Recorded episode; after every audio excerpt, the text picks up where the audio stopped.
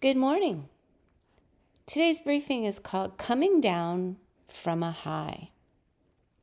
Picture yourself, please. Maybe it was a sweet time away from the pressures of the workaday world. Perhaps it was a Christian retreat or journey to Israel where Jesus walked. Then again, maybe you got to go home for a few days. Hmm, home. You did not want your experience to end. You really wanted the feeling to last. Then you were like Peter, a little like James, perhaps a lot like John.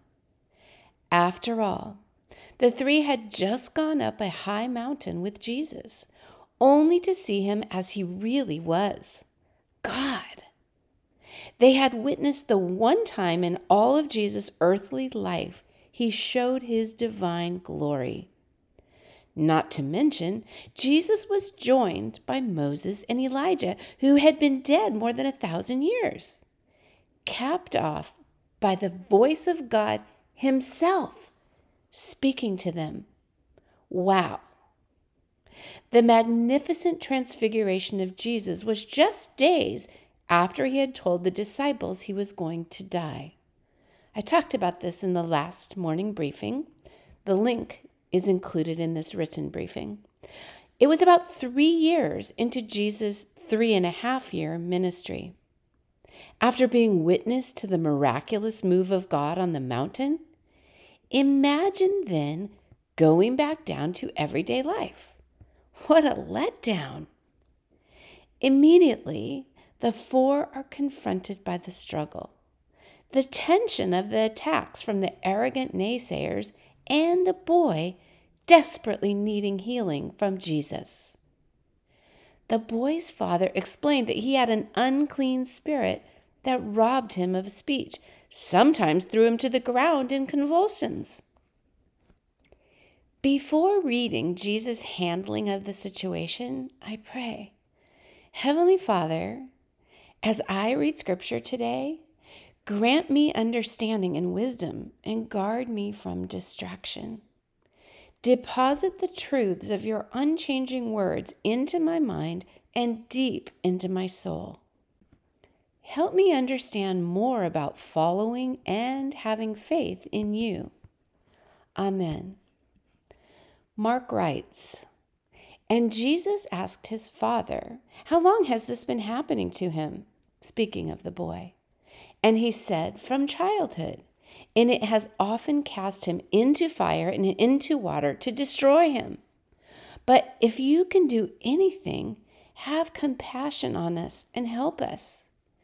And Jesus said to him, If you can, all things are possible for one who believes. Immediately the father of the child cried out and said, I believe.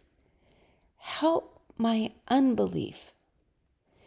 And when Jesus saw that a crowd came running together, he rebuked the unclean spirit, saying to it, You mute and deaf spirit, I command you, come out of him and never enter him again.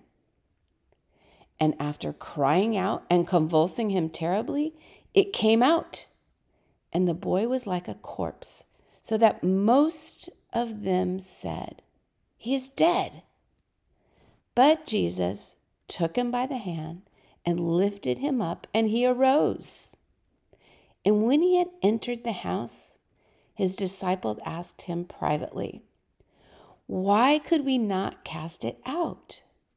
And he said to them, This kind cannot be driven out by anything but prayer. Step a little closer, please. What is the context of this passage? The gospel writer Mark tells of a miraculous mountaintop experience followed by the request of a loving father to heal his son. What can we learn about Jesus? Jesus did not just jump right in. He asked questions. He sought to understand. He listened. He was moved with compassion. And then he says something we do well to remember. All things are possible for one who believes. What else do we notice? The simple response of the boy's father.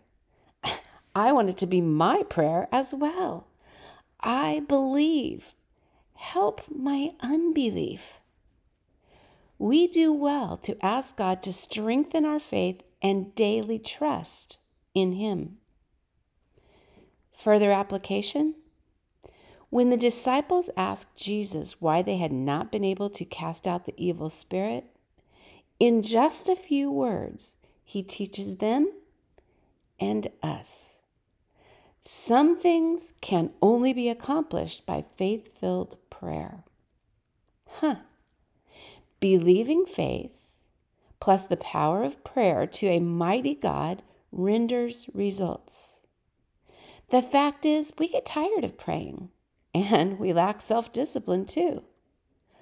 Buck up, my friend. God is awake. He is alive and waiting to hear and answer your prayer. Oh, I know your faith gets weak at times, but ask God to increase your faith, just as this boy's father did. And remember that just as Jesus' sweet mother said, Nothing is impossible for God.